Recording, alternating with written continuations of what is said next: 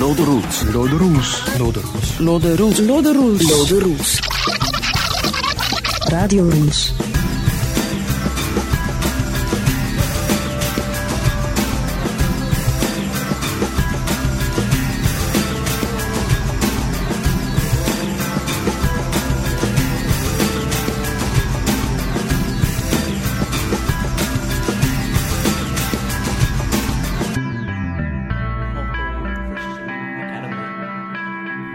Hey, welkom bij Radio Rules. Deze aflevering wordt een beetje een atypische editie en dan hoor ik je denken alweer, jazeker, ik ben onlangs geïnterviewd namelijk door de geschreven media, zoals het dan zo mooi heet. En de opname van dat gesprek, de opname van dat interview krijg je zo meteen te horen. Eerst wil ik het kort hebben over iets dat ik een week of twee geleden heb gelanceerd via social media. Een oproep met name om producers voor deze podcast te verzamelen. Wat andere Engelstalige podcasts vooral vaak doen om mensen aan zich te binden en de show toch wat meer bereik te geven, is luisteraars de kans geven om vermeld te worden in het programma. De deal is dan meestal heel eenvoudig. Wie een bijdrage levert, krijgt voor een weekje lang de titel producer en wordt ook met naam en toenaam vermeld in de podcast. Nu, zover wilde ik niet gaan. Uh, financiële bijdrage heb ik niet gevraagd. Wel een tweet of een vermelding op Facebook om de Radio Rules podcast wat meer zichtbaarheid te geven in andere kringen, in andere netwerken. En wie zo'n tweet de wereld instuurde, die zou dan vermeld worden in de volgende aflevering van de Radio Rules podcast. Het was een sociaal experiment, zeg maar. Ik heb het eens geprobeerd. Wel, twee tweets heb ik uitgestuurd op zoek naar uh, producers en twee mensen hebben ook effectief gereageerd en mogen zich dus vandaag producer van de Radio Rules podcast noemen. Producer nummer 1 is Jan Thijs. Nee, niet die van De Juiste Prijs, maar Jan Thijs uit Kortenaken. Vader van drie ukkies, zegt hij, en voorlopig nog ambtenaar van de provincie Limburg. Zo wil hij vermeld worden in deze podcast. Zijn Twitternaam is Pidiiti, als ik dat goed uitspreek. We zullen de link ook op onze website zetten. Producer nummer 1 dus Jan Thijs. En uh, het spijt mij heel erg Jan, maar ik kon het echt niet laten om dit nog eens te laten horen.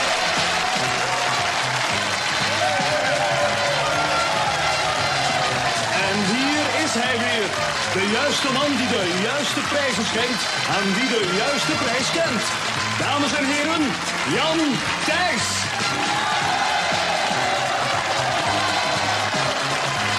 Dag. Dag dames en heren. En hartelijk welkom bij de juiste prijs. De show waar wij spelen met de prijs van de prijzen om die prijzen te winnen. En veel uitleg zal ik u natuurlijk niet geven. Want wij hebben al twee bijzonder sympathieke kandidaten aanwezig. Geef toe, dat was met de bal aan je voeten voor een uh, open doel staan. Zoiets laat je gewoon niet liggen natuurlijk. Producer nummer 2 is iemand die zich Bromtobbig noemt op Twitter. Alleen met de Twitternaam vermelden in de podcast was de opdracht Bromtommig. We zullen die Twitter-handle ook op het internet zetten. loderules.blogspot.be en wil je zelf ook eens producer worden, dan volstaat het om een beetje reclame te maken voor deze podcast op Twitter. En vergeet niet om mijn username te taggen, zodat ik weet dat je tot producer benoemd wilt worden in de volgende editie. Mijn username op Twitter is Loderules in één woord. Dus een beetje reclame maken voor deze podcast is alles wat volstaat om in de volgende editie vermeld te worden als producer van de Radio Rules podcast.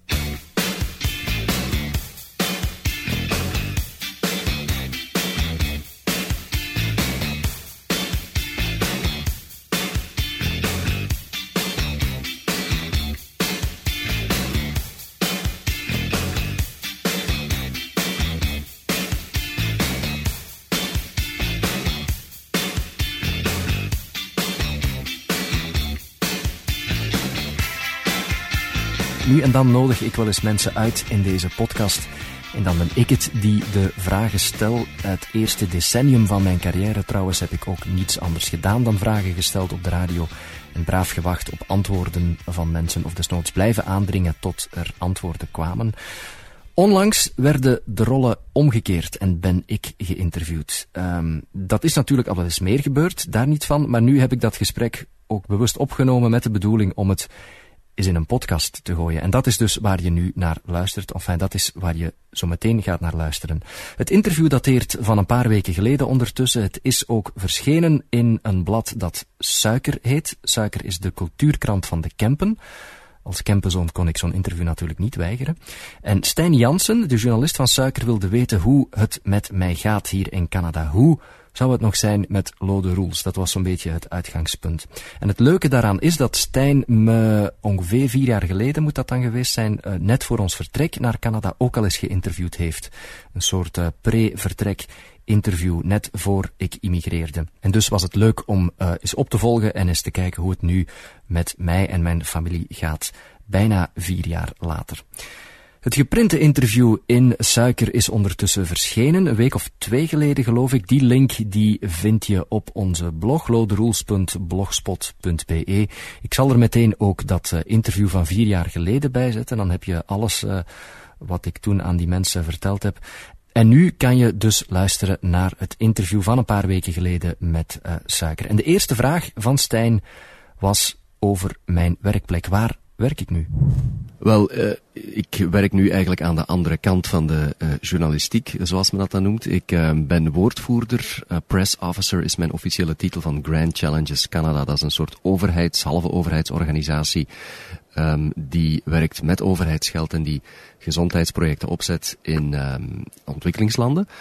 Ik werk daar als, uh, als woordvoerder slash press officer. Wat betekent dat dat ik uh, de, de, de press releases, dat ik de nieuwsberichten schrijf en richting journalisten stuur en dan probeer om verhalen in de media te, te krijgen over onze organisatie. Ik moet onze organisatie eigenlijk in de media houden. Sociale media, klassieke media. Dus het leuke is, ik sta nu aan de andere kant. Vroeger uh, kreeg ik uh, de, de persberichten en de, de nieuwsberichten in mijn uh, inbox en nu moet ik ze zelf versturen en dat is zeer verrijkend, kan ik je verzekeren, om eens de andere kant van het verhaal te zien. Ja.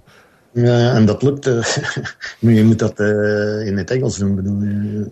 Ja, dat lukt. Um, het, het moeilijke in, in het begin vooral was, uh, ja, er is toch een beetje verschil wat media betreft en, en de, de gewoonten en de gebruiken zijn hier toch een beetje anders dan in uh, België. Um, dus er is, was dat cultuurverschil. Bovendien is het ook in een andere taal. Ik heb altijd uh, geen, ik heb nooit problemen gehad met het Engels. Ik heb altijd heel goed Engels uh, gekund en gesproken en ook geschreven. Dus dat was op zich geen probleem. Um, maar uh, ja, je zit in een totaal nieuwe sector ook plots. En je zit met termen en terminologie, zeker in de, in de medische sector, global health, die je niet kent. Dus uh, los van, van het culturele verschil een beetje, waren vooral die termen in het begin die je niet kent toch een, uh, toch een probleem, vond ik. Uh, maar hoe komt men dan bij jou terecht? Uh, waren er geen Canadezen die, die ook uh, job solliciteerden? Dat vraag ik mij ook nog steeds af. Mijn, mijn, mijn jobs hier in Canada, toen we hier naar hier verhuisden, mijn allereerste jobs waren ook in de media. Dus ik, ik heb hier al wel een degelijke ervaring opgebouwd. Ik heb in Moncton, toen we daar woonden, gewerkt voor de Greater Moncton Chamber of Commerce. Deed ik ook persrelaties. Toen we hier naar Toronto verhuisden, deed ik um, de pers, of, of deed ik in elk geval perscontacten voor Elections Ontario. Dat was uh, ook een organisatie uh, halve mm. overheid. Dus ik heb ondertussen na een aantal jaren wel een zekere ervaring opgebouwd met mediacontacten hier in Canada. Dus mijn ervaring was er. Bovendien speelde um, ook fel mee dat ik in België uh, aan de andere kant heb gestaan. Dus ik, ik was een journalist in België en ik heb die ervaring. Ik heb uh, aan uh, de, de receiving end, zoals men dat hier zegt, van de, van de nieuwsreleases gestaan. Dus dat speelde allemaal wel mee. Bovendien is Grand Challenges Canada, net zoals vele andere organisaties en bedrijven, in, um, in Canada ook heel multicultureel. En, en ik werk in een bureau bijvoorbeeld met twintig mensen, waarvan de helft ongeveer niet geboren is in Canada. Dus het feit dat je van een ander land komt, maakt hier helemaal niks uit. En het feit ja. dat ik dan uh, die ervaring in Canada toch al een beetje had, en mijn Belgische mediaverleden heeft, heeft doorslag gegeven, denk ik. Ja, ja, het is niet zo dat er een grote kloof is uh, tussen uh, ja, migranten. Ik mag jou een migrant noemen. Dat mag, ja. En, en de, de echte allochtonen uh, Canadezen. Hier is dat uh, nieuwsitem, dat uh, blijkbaar allochtonen hier nooit werk vinden, maar, of, of in, in, bepaalde sectoren natuurlijk, in minderwaardig werk. Hè. Daar raak je een belangrijk punt aan en, en dat, dat fascineert mij nog altijd, hoe Canada daarmee omgaat. Canada is een ongelooflijk multiculturele maatschappij. iedereen, werkelijk iedereen heeft hier wel ergens vreemde roots. Het duurt in een gesprek ook nooit lang. Als, je, als ze horen dat je een accent hebt, duurt het nooit lang voor die vraag komt. En dan blijkt dat, dat de mensen tegen wie je spreekt een, een Schotse grootvader hebben of een Duitse moeder of, of geboren zijn in, in Roemenië en dan naar hier gekomen zijn op jonge leeftijd. Dus iedereen heeft hier vreemde roots. Het gevolg is dat, dat ja, iedereen hier bij manier van spreken wel ergens buitenlander is. Dat je heel veel uh, kleuren en, en uh, nationaliteiten door elkaar vindt in het dagelijkse leven. Um, in onze straat hier bijvoorbeeld, waar we hier wonen, uh, zie je heel veel verschillende achtergronden, heel veel verschillende culturen. Maar ook op de werkvloer zie je dat, zoals ik zeg, 10 van de 20 mensen hebben vreemde, tussen aanhalingstekens, vreemde roots. Daar, daar, wordt, daar wordt hier echt niet meer naar omgekeken. Dus ja, waarom zou je allochtonen, um, het, er bestaat trouwens ook geen, geen Engels woord echt voor allochtonen. Um, waarom zou je mensen die ergens anders geboren zijn of die van ergens anders komen gaan benadelen? Want ja, dan vind je gewoon geen mensen om de jobs in te vullen, want iedereen heeft hier buitenlandse roots. En bovendien zijn ook de HR-verantwoordelijken, zijn ook de, de bazen, de CEO's, de hiring managers, degenen die beslissen over de aanwerving. Bovendien zijn dat ook um, buitenlanders tussen aanhalingstekens. Dus de cirkel is rond op dat moment. Hè? Dus uh, op dat vlak heb je dus weinig uh, tegenkanten gehad om, om, om een job te vinden.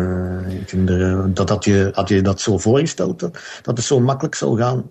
Nee, absoluut niet. En, en ik, ik, herinner me nog dat wij gesproken hebben net voor ik vertrok. En toen had ik uh, in mijn achterhoofd van, ja, we gaan het gewoon proberen. En ik, ik dacht echt van, wij, wij, staan hier binnen het jaar terug. We staan binnen het jaar terug in België, want dat gaat, dat gaat ons nooit lukken, dacht ik. En, en uh, dat is ons wonder wel gelukt. Wij hadden redelijk snel een job. Ik, had, ik heb maar een paar weken uh, zonder job gezeten eigenlijk in, in Moncton. Ik heb redelijk snel werk gevonden bij, bij die multiculturele organisatie daar. Uh, Mirjam is, is uh, niet lang daarna gevolgd, heeft ook een job gevonden. En sindsdien zijn we geen dag uh, werkloos geweest. Hebben we hier altijd wel, wel een job gevonden. dus die integratie is wat dat betreft perfect verlopen eigenlijk. Nou, want je ging een eigen zaak opstarten, mocht het niet lukken. Maar dat is er nooit van gekomen. Ja, dat is er nooit van gekomen. Dat had ik altijd in mijn achterhoofd. En we hebben, we hebben verschillende dingen, aan verschillende dingen gedacht. Uh, toen ik naar hier kwam, dacht ik van ja, ik ga een communicatiebedrijfje oprichten. We hebben eventueel zelfs gedacht aan een, een B&B. Um, ja. In verschillende richtingen werd er gedacht als backup plan, hè, als, als uh, vangnet ja. om, um, om, om, als we geen job vonden, om dan zelf maar de handen uit de mouwen te steken en iets te starten. Maar die plannen zijn nooit boven gehaald, uh, omdat we gewoon heel snel werk hebben gevonden, inderdaad. Dus eigenlijk qua aanpassing is het bijzonder goed meegevallen. Uh, Qua aanpassing is het heel goed meegevallen. De integratie is heel vlot verlopen. Werk is, is essentieel natuurlijk. Je moet, je moet uh, geld hebben om de rekeningen te betalen en je, om, om, om hier te kunnen overleven. Dus dat uh, was heel snel uh, in orde en daarna volgt de rest vanzelf qua integratie. Je bouwt redelijk snel een sociaal netwerk op, zeker in Moncton, een stad die toch behoorlijk klein is. Daar ging dat, die sociale integratie zeer snel. Weet je wat het is ook? Als je kinderen naar school gaan, de school is een ideale plaats om mensen te leren kennen. Je hebt activiteiten, je komt elkaar tegen aan de schoolpoort of op de speelplaats of in de voor- en naschoolse opvang. Um, dankzij de kinderen uh, en de vriendjes van de kinderen hebben we, hebben we redelijk snel ook daar een netwerk uitgebouwd. En vooral een barbecue-netwerk.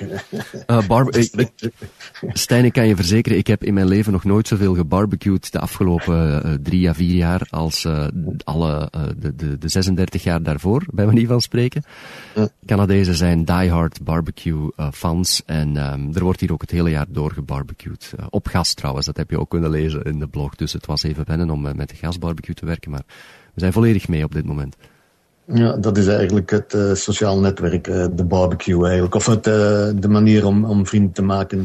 mensen uitnodigen bij jou thuis om te komen barbecuen. En jij wordt dan automatisch terug uitgenodigd. Zo werkt dat inderdaad. Nee, maar dat, dat is echt waar. En um, ik, ik stond een paar dagen geleden trouwens nog te barbecuen. Het was zondagavond en het was al donker. Het was, het was half negen, negen uur. En uh, ja, we kwamen, van, uh, we kwamen van ergens en ik dacht, ik ga nog snel wat hamburgers op de, op de barbecue gooien.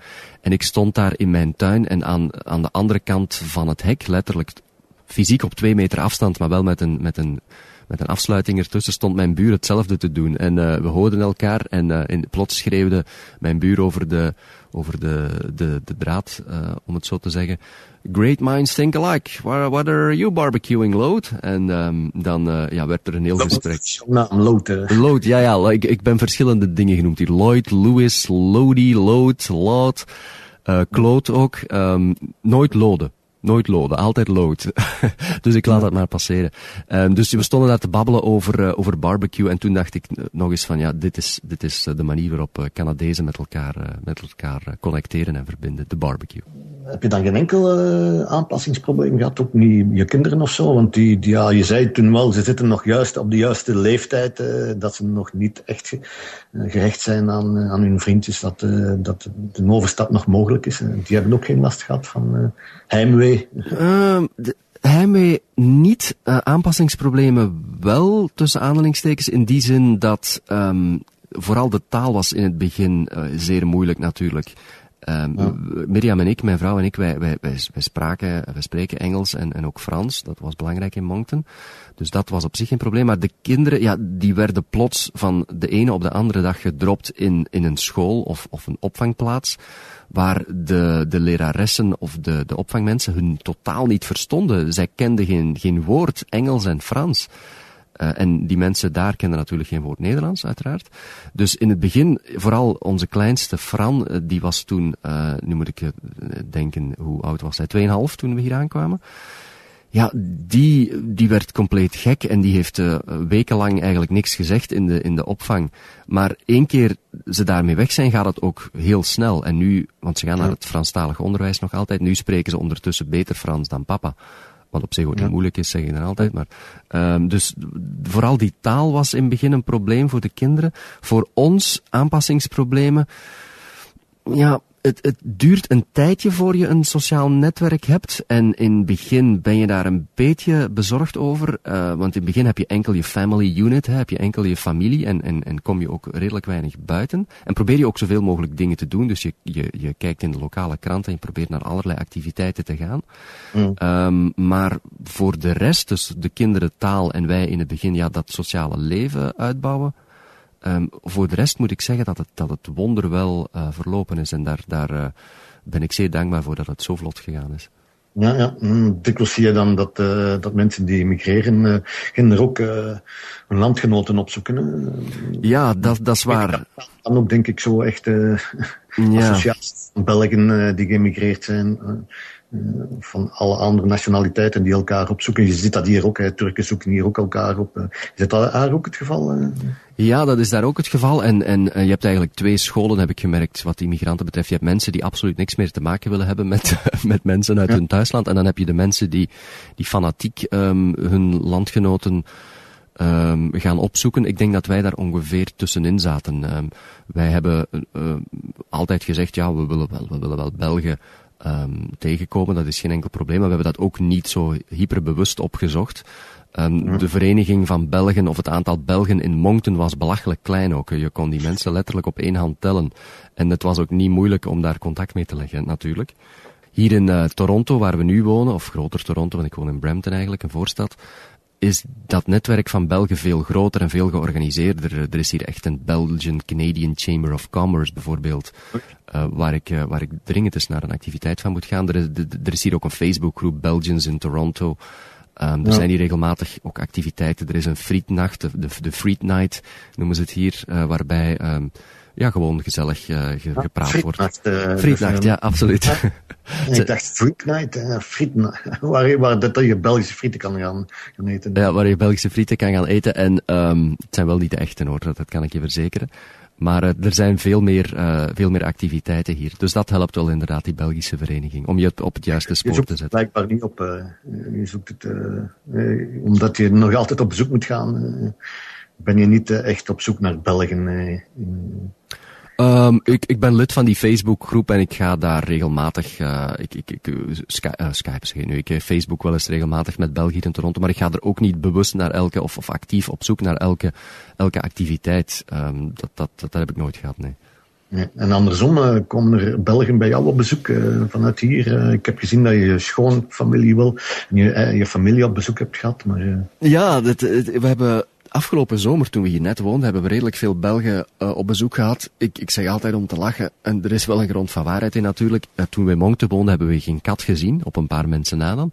Maar sinds we in Toronto wonen, um, ja, komen ze uh, in dichte bosjes naar hier. Um, de familie is hier geweest, inderdaad. Vorige zomer zijn er een aantal ex-collega's van de VRT hier geweest, waar ik daarmee afgesproken had. Um, ja, dat is het zo. Ik, ik krijg wel regelmatig ook uh, berichten via e-mail of via de blog van mensen die ook naar hier willen verhuizen en die dan plannen hebben en die dan tips en advies vragen. Dus dat, dat heb je dan uh, wel bijvoorbeeld. Ja, en, en volg je eigenlijk de actualiteit hier in België nog op de voet? Ja, je als journalist was er alle tijd in geïnteresseerd. Of, of valt dat dan het automatisch weg, uh, eenmaal dat je in, in, een ander land zit, na verloop van tijd, vermoed ik? Ja, in het begin zeker en vast volg je dat nog zeer intens. Nu nog wel altijd hoor, moet ik zeggen. Ik ben altijd een nieuwsbeest en een nieuwsfreak geweest, dus ik probeer de actualiteit in België nog altijd uh, te volgen. Um, dankzij het internet kan je ook heel fel mee blijven. Hè. Als je kijkt naar de redactie.be bijvoorbeeld, daar, daar staat het journaal ter zake Rijerslaat, staat daar allemaal, uh, staat daar allemaal op gewoon. Dus regelmatig uh, op een avond uh, na de afwas en als de kinderen slapen zijn, zetten we de laptop hier in de living en kijk ik gewoon naar het, naar het tv-journaal of naar ter zake. de kranten bijvoorbeeld zitten allemaal, ja dat is een beetje surreëel dan om in, in je Canadese living gewoon naar Lieve Verstraten te, te zitten kijken. Ja. Um, de, de, de, kranten zitten allemaal online. Dankzij Twitter is het ook heel makkelijk. Hè? De headlines passeren je gewoon voor je ogen. Um, het is natuurlijk iets minder intens dan vroeger, omdat vroeger zat ik echt aan de bron. Vroeger zat je op de redactie en zag je alle nieuws minuut per minuut binnenkomen via Belga. Um, nu is het iets minder, maar ik volg het nog altijd wel degelijk. Het, het probleem is ook, enfin probleem, ik zie dat niet als een probleem, maar uh, het ding is ook, je, je hebt nu twee landen die je wil volgen. Want Canada, nu je Canada kent, nu ik hier woon, moet ik ook, volg ik ook de actualiteit in Canada natuurlijk. Dus heb je twee uh, krantensites die je moet bezoeken, heb je twee uh, journaals die je moet bekijken s'avonds, heb je twee radio-uitzendingen die je moet uh, beluisteren. Um, maar um, ik volg het nog heel fel hoor. Bijvoorbeeld um, om zes uur sta ik op, meestal s ochtends, om, mijn, om, om de, de, de boterhammetjes van de kinderen klaar te maken.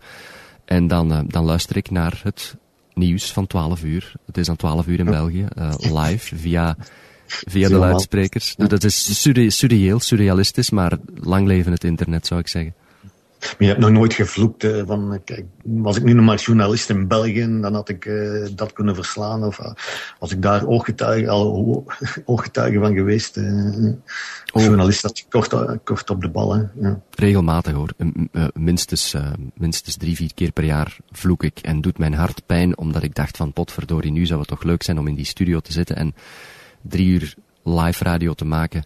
Um, dat gaat van verkiezingen tot, tot uh, rampen, tot grote evenementen, tot de, de, troonsafstand van de koning bijvoorbeeld. En dan, dan bloedt mijn hart wel en dan denk ik van, uh, nu zou ik graag terug daar achter die microfoon zitten of staan en, uh, en radio maken. Ja, absoluut. Ja, maar je bent ondertussen niet terug in België geweest. Jawel, ik ben, ik ben een paar keer terug in België geweest. Ik ga elk jaar uh, uh, één keer terug. En vorig jaar, uh, tussen het feit, of tussen Moncton en Toronto eigenlijk, zijn we met de hele familie geweest. Dus zijn, zijn vrouw en kinderen mee geweest. Um, ja. ja, ja, dus we, we, zijn, we zijn een aantal keer terug geweest in, in België. En um, ja, zoals ik zeg, de volgende keer dat ik terug ga waarschijnlijk is opnieuw maart. Dus dat, dat staat op de agenda. Maar een definitieve terugkeer, je hebt het altijd gezegd, ik heb een loopbaanonderbreking genomen, ik ga die job kunnen terug opnemen als ik wil, maar die plannen zitten er niet meer in? Of, of? Uh, wel, ik ben officieel nog altijd op loopbaanonderbreking. Uh, het, het, zijn de laatste loodjes van de loopbaanonderbreking, want zoiets is natuurlijk ook niet eeuwig, ja. um, um, helaas. Um, kijk, het plan was altijd we gaan tijdelijk. En dat is nog altijd de intentie. Nu, tijdelijk is een ruim begrip natuurlijk. Ehm, de, de, de, de, de, de omvang van tijdelijk is een beetje verschoven, is een beetje verruimd.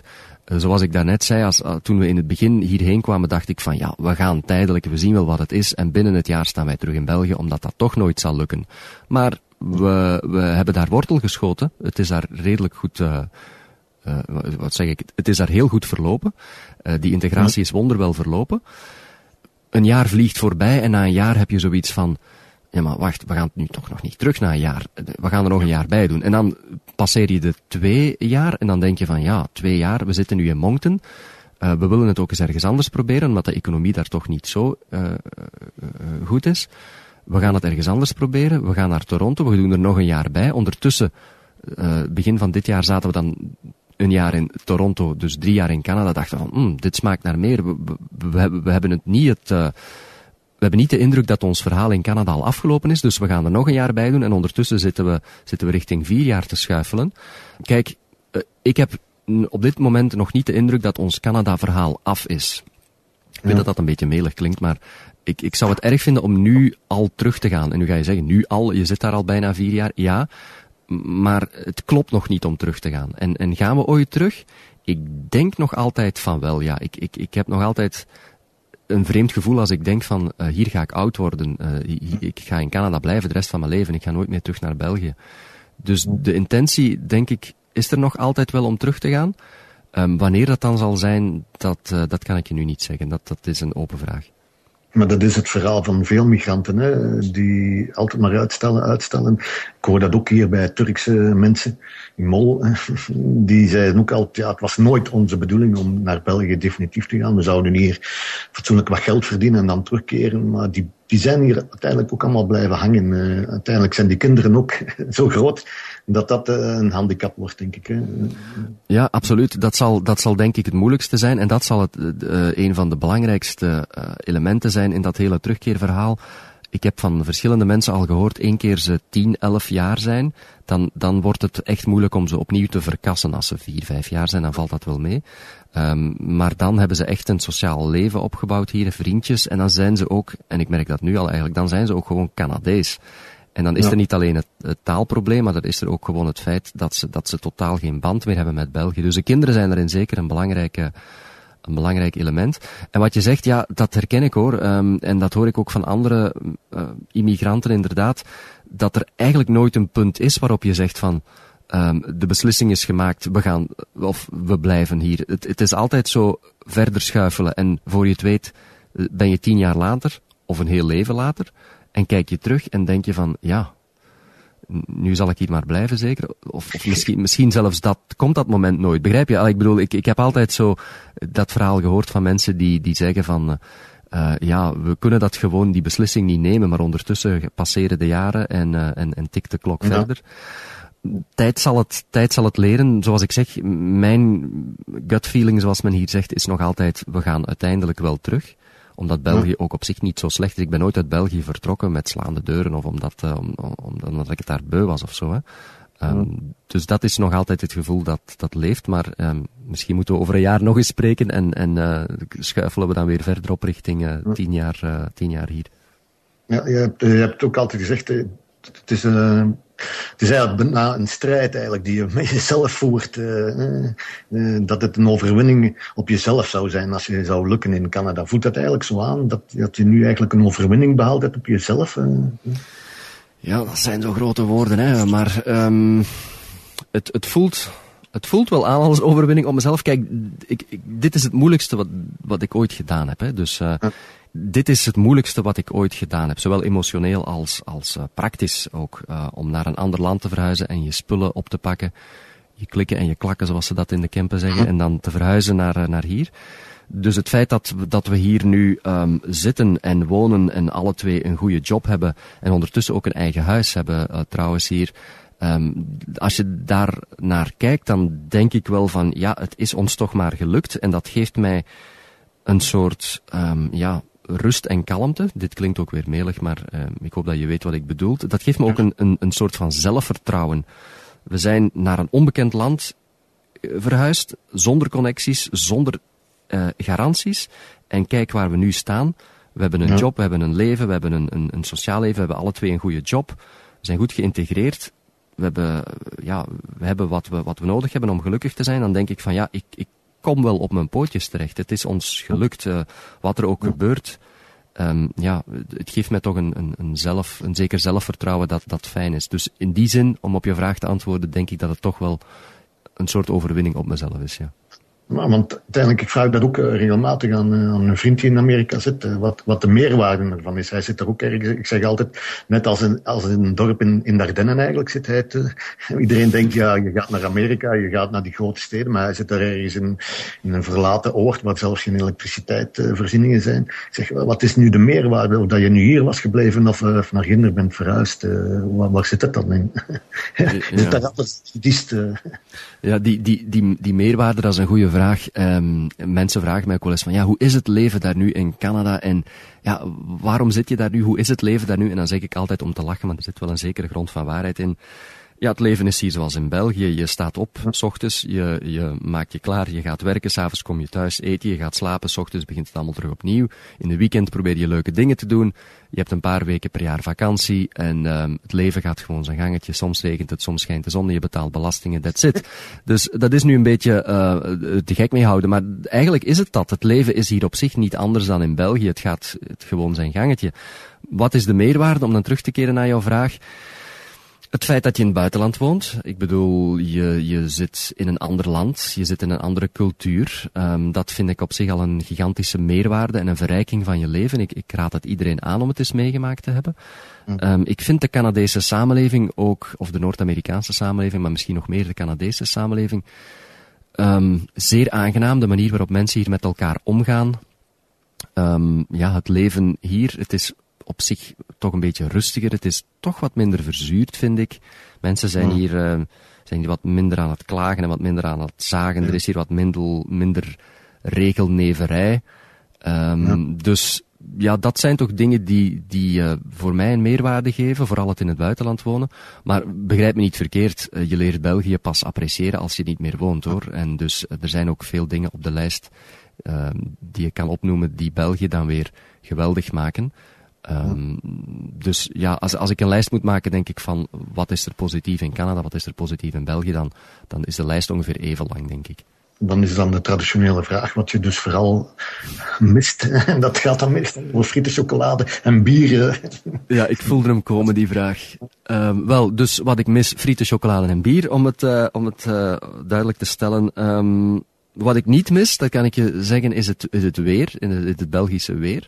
Nu ga je zeggen, ja, Canada heeft toch ook geen makkelijk weer. Ja, maar Canada heeft... Dat heeft... in jouw blog dat het uh, een slechte zomer was geweest, dat je maar amper hebt kunnen barbecuen. Uh, ja, slechte zomer zijnde um, rond de 22, 23 graden wordt hier een slechte zomer genoemd.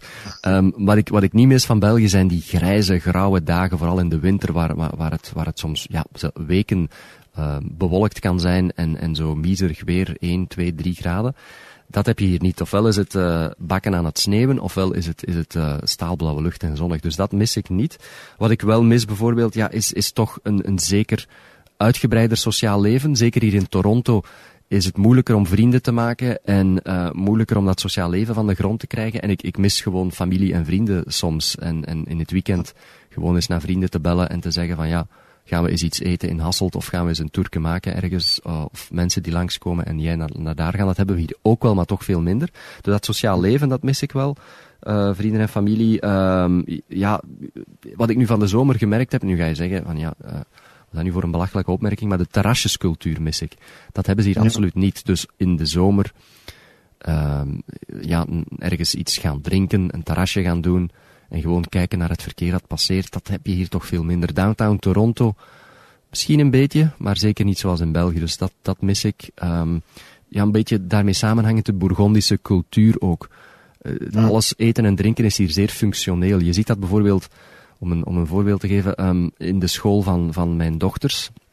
Als daar een schoolfeest georganiseerd wordt met optredens en, en allerlei toestanden en ouders mogen langsgaan, ja, in België staat er dan een, een tap, zoals ze zeggen. Hè. Daar, ja. Dan kan je iets drinken, alcohol ook, en dan wordt er iets geserveerd, en daar wordt een hapje en een drankje geserveerd.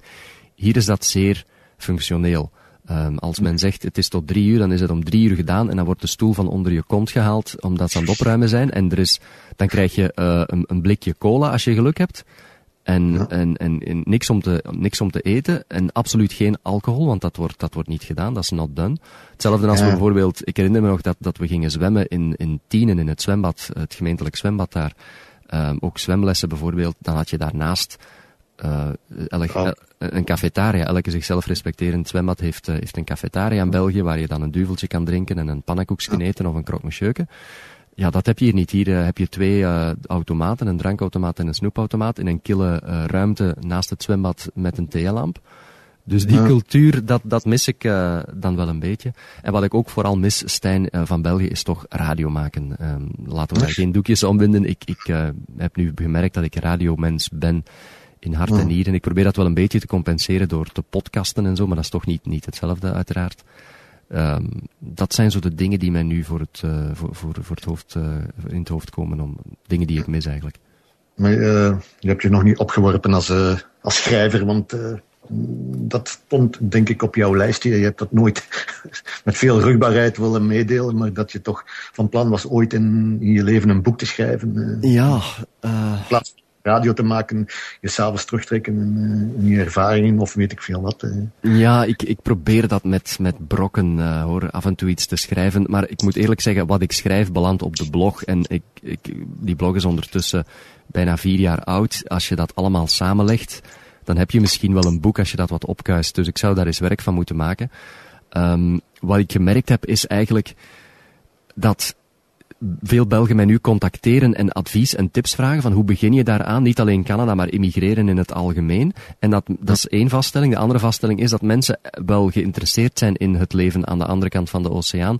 Dus uh, als ik ooit een boek schrijf, dan denk ik dat het een soort combinatie zal zijn van um, ja, hoe, hoe immigreer je? Wat zijn de, dingen? Uh, gecombineerd met mijn persoonlijke verhaal. En, en dan daarin een soort Canada road movie uh, ja. te maken. Zo'n soort combinatie van, van mijn Canadees verhaal met algemeen meer opengetrokken tips en, uh, en advies over hoe te immigreren. Maar als, uh, als iemand tips heeft of als je zelf tips hebt uh, waarover mijn boek zou moeten gaan, laat het mij weten en dan kan ik mij eraan zetten. Maar het, het probleem is ook gewoon tijd. Ik moet eerlijk toegeven ja. dat, dat, je, dat ik heel weinig tijd heb. Het is soms zelfs een, een, een, een opgave om de blog bij te houden. Laat staan dat je echt een boek gaat schrijven. Maar zeg nooit nooit. Um, bedoel, ja, zeker in jouw geval. Uh, voilà, uh, er kan nog van alles gebeuren. Dus. Uh, onder je, je kopkussen liggen. ja, niemand weet wat erop staat.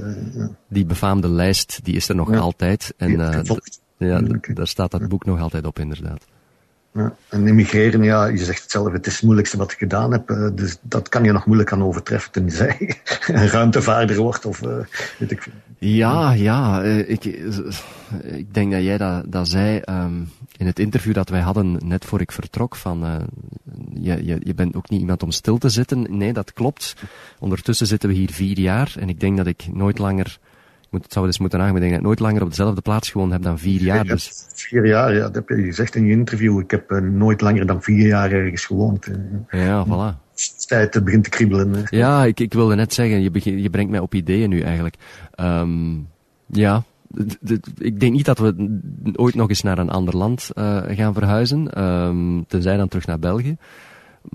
Ik zou dat de kinderen ook niet willen aandoen. Ik kan me niet inbeelden. Ik, ik hoor het Gemma al zeggen. Papa, weer naar een ander land. ik kan me ja, moeilijk inbeelden. Weer een andere taal. Ja, wat ja. Hoe, hoe, graag ik ook in Spanje zou, zou willen wonen, bijvoorbeeld. Dat, dat lijkt mij ook fantastisch. Maar ja, gewoon, het is, het is praktisch niet meer haalbaar. Je wordt er ook niet, niet jonger op, natuurlijk. Hè. Uh, hmm. Volgend jaar word ik, word ik 40. Um, ja. Bedoel, ik, ik voel mij in de fleur van mijn leven, maar al, al was het maar om kansen te maken op de arbeidsmarkt, je wordt er niet, niet jonger op uh, natuurlijk. Dus uh, ik denk dat er ooit een moment komt dat ik zal moeten settelen ergens. Uh, ja. Maar dat betekent niet dat ik, dat ik geen dingen meer van mijn lijstje ga afwerken. Geen paniek. Hoe zou het nog zijn met Lode Rules? Wel, nu weet je het. Vreemd om de antwoorden te geven en niet de vragen te stellen. Dat, uh, dat is iets uh, surrealistisch. De link naar het geprinte artikel in suiker vind je dus op loderules.blogspot.be. Daar vind je trouwens ook alle vorige podcastafleveringen en een hele race blogberichten. Laten we uitzwaaien vandaag met wat muziek over en uit Canada. Dit is Broken Anchor. Fijne dag nog en tot de volgende.